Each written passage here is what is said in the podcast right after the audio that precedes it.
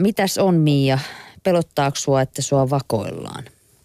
Mm, ei nyt ole kyllä hetkeä No, mutta vakoilua on kuule kaikkialla. Voisi olla syytä. Ai voisi olla syytä vai? Okei. Okay. No niin, nyt kuulolla kaikki, kuule kohta sua sit vakoillaan. No mutta kuitenkin Mikrobittilehdessä kirjoitetaan, että vakoilua on kaikkialla ja kansalaisten tietoturva ei ole hyvissä kantimissa. Effin Ville Oksanen haluaisi tehdä Suomesta tietosuojan mallimaan. Tietovuotajille hän myöntäisi täältä turvapaikan.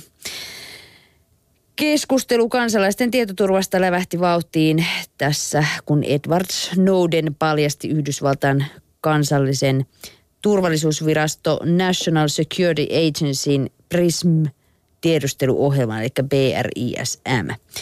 Ja nyt edetään oikeasti aika hurjia aikoja, sanoo Ville Oksanen, kansalaisten sähköisiä oikeuksia puolustavan EFFin varapuheenjohtaja. Voi jo kysyä, onko ylipäänsä enää mahdollista rakentaa tietoturvallista järjestelmää internetympäristöön. EFFI eli Electronic Frontier Finland on yhdistys, joka puolustaa oikeutta sensuroimattomaan viestintään ja digitaalisten sisältöjen kohtuullisiin käyttöehtoihin. EFFI kerää parhaillaan nimiä Lex Snowden kansalaislakialoitteeseensa oikeusministeriön kansalaisaloite.fi-sivustolla. EFFin aloitteen tavoitteena on kriminalisoida kansalaisten vakoilu universaalisti, pakottaa viranomaiset ja yritykset kertomaan, miten kansalaisia valvotaan sekä helpottaa tietovuotajien pääsyä Suomen suojiin ja estää heidän luovuttamisensa. Kansalaisista, teleopera- kansalaisista teleoperaattoreilta pyydetyistä tiedoista luovutetaan tilastoja jo EUlle. Tarvitaan vain velvollisuutta kertoa tiedot myös julkisesti. Rikoslakiin pitää saada pykälä laittoman tiedustelun rankaisemisesta. Silloin Suomessakin voitaisiin nostaa syyte myös muualla maailmassa tehdyistä rikkeistä. Oksanen pitää mahdollisena, että eduskunta tekee joitakin päätöksiä jo tietoyhteiskuntakaarta käsitellessä, mutta turvapaikan myöntäminen tietovuotajille voi olla taistelun takana. Tällaisesta kirjoitettiin siis Mikrobitti-lehdessä. Mm. Nyt itse asiassa kun aloin miettiä, niin toden totta mua on vakoiltu tässä viikko sitten, mutta tota, mm-hmm. en tiedä sitten mielletäänkö se ihan vakoiluksi. Nimittäin joku oli hakkeroinut mun luottokorttitietoni netistä ja minulle sitten soitettiin englannin kieltä, kieltä puhuen, että olette, oletteko varanneet lennon Bombeista Kuola Lumpuriin? Enpä ole ja nythän siinä on sitten kaiken näköistä harmia ja tuota, aikaa viepää puuhaan. Korttihan kuoletettiin tietysti saman tien ja tuota, mutta kun ei sitä kukaan mm. korvaa sitä aikaa ja haittaa. Eihän sitä korvaakaan ja siis toihan siinä varmaan on, että eihän me tiedetä kuka siellä käy meidän korteilla tai puhelimessa. Niitäkin juttuja on kuullut, että puhelin on tuossa pöydällä ja, tai kännykkä sanotaan nyt näin, niin on tuossa pöydällä ja yhtäkkiä se rupeaa näppäilemään tunnusluvut ja näin ja aukasee sen ja imasee sieltä kaikki, että mistä sitä tietää, vaikka ajattelee, että okei, mulla ei ole paljon rahaa tai mitä täällä mun puhelimessa on tietoja, mutta ei ne välttämättä niitä sieltä haekkaan. Mm, tai sitten tiedä, jos sä tallennat, tiedätkö, mm. tunnuslukuja ja pankkijuttuja niin. ja muita kännykän muistiin, niin, tota, niin. onkohan sekään nyt sitten niin kovin viisasta, mutta tota, ystävättäreni 13-vuotias poika, kun hän kuuli tästä tarinat, tarinasta, mitä mulla oli käynyt, niin tota, sanoi, että no eihän tossa mitään, että 500 dollarilla voi tuolta ostaa sellaisia niin kuin hackbackkejä, millä, millä sitten pääset ihmisten tilinumeroihin ja, ja tämmöisiin korttinumeroihin. Että tota, aika pelottavaa. Aika pelottavalta kuulostaa, että – ja ylipäätänsä se, että 13-vuotias se tietää. Niin, nimenomaan. Itse en koskaan pystyisi moiseen suorituksiin, vaikka häntä 30 vuotta vanhempi. Niin, kyllä. No tota, viime päivinä, etenkin eilisestä lähtien, on paljon puhuttu ää, peleistä. Eikä, eikä varmaan näiden ihan vähi, vähiten ole syynä tämä miljoonakauppa, joka Supercellistä tässä tehtiin. Mutta tuota... Ää, Tiedelehti kertoo, että paineilma tuo pelin tuntoaistin.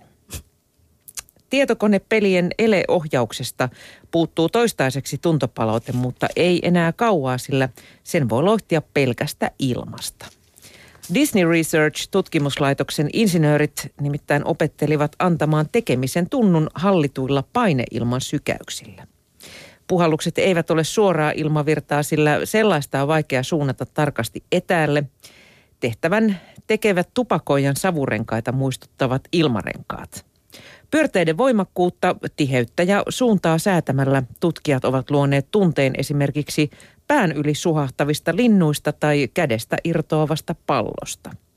Tähän vaikutelmaan riittää siis pelkkä ilma, mitään erikoiskäsineitä tai liivejä ei tarvita. Pyörteet kiirivät hallitusti aina puolentoista metrin päähän ja puolta kauempanakin ne vielä tuntuvat. Aerial-tekniikan kehittäjien haaveena on puhaltaa ilmaan kokonainen kolmiulotteinen hahmo ja päästä kättelemään luomustaan. Tästä tulee mieleen lampun henki. no toikin on kyllä aika villiä. Tai siis ylipäänsä toi pelimaailma ja kaikkea, mitä siellä on. Että toihan on niinku uskomatonta teknologiaa. Että tavallaan sun ei tarvi enää lähteä sun olohuoneesta mihinkään, että sä saat jo kokemuksen jostain – huomaan tämän esikoiseni kohdalla. Häntä on hyvin vaikea saada omasta huoneestaan yhtään niin. mihinkään. Niin. Mutta voi olla, että näitäkin on siis jo jossain määrin silloin, kun tuli tämä joku pelikonsoli, mikä se näistä nyt olikaan, jossa sit pitää ihan fyysisesti liikuttaa jo. Mm. Jokaisessahan pitää jo fyysisesti liikuttaa kättä, jos pelataan tennistä tai jotain muuta vastaavaa. Niin onko siinä apuna tuolle liikkumattomuuteen, vaikka siitäkin hän uutisoitiin tällä viikolla, että niin. on aika lapset ja nuoret ei kuitenkaan siitä huolimatta liiku, että tuijotetaan niitä ruutuja. Tai... Ei, 13-vuotiaalla alkaa olla mitä skolioosia ja nivelrikkoa ja sun muuta ja verenpainesairauksia. Ja mm. Aika hurjalta kuulostaa. Joo, siis kyllä noin nykypelit liikuttaa huomattavasti enemmän. Mä muistan ensimmäisen TV-peli, joka oli tennistä.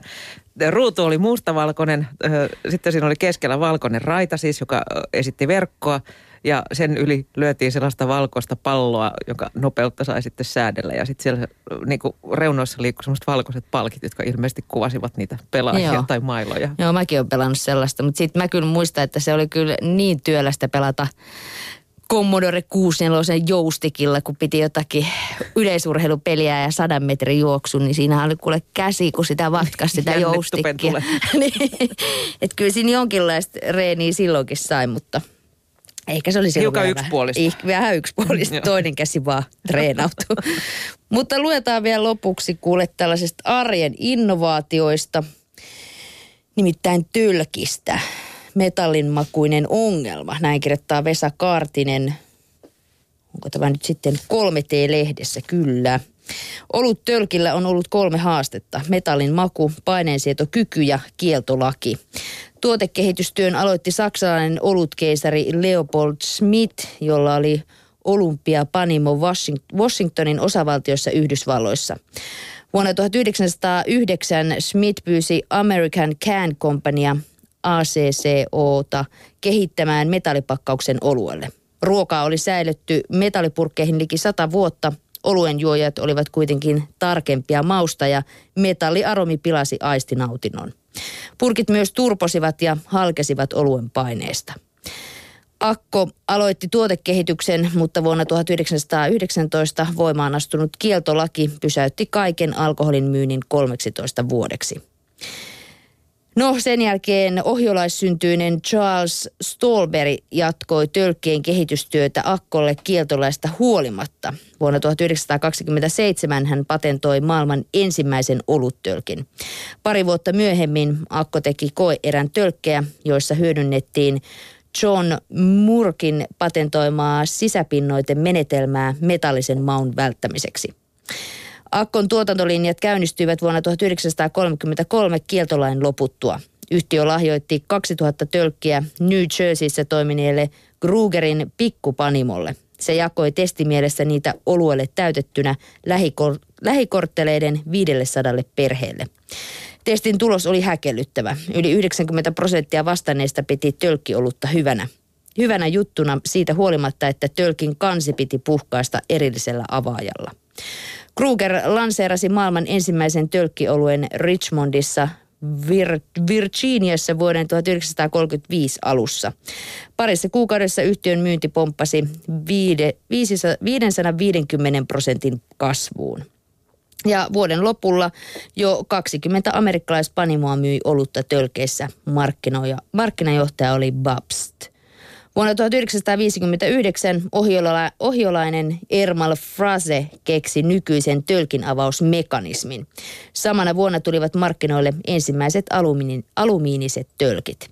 30 vuoden ajan tölkit koottiin kolmesta komponentista, vaippalevystä, pohjasta ja kannesta.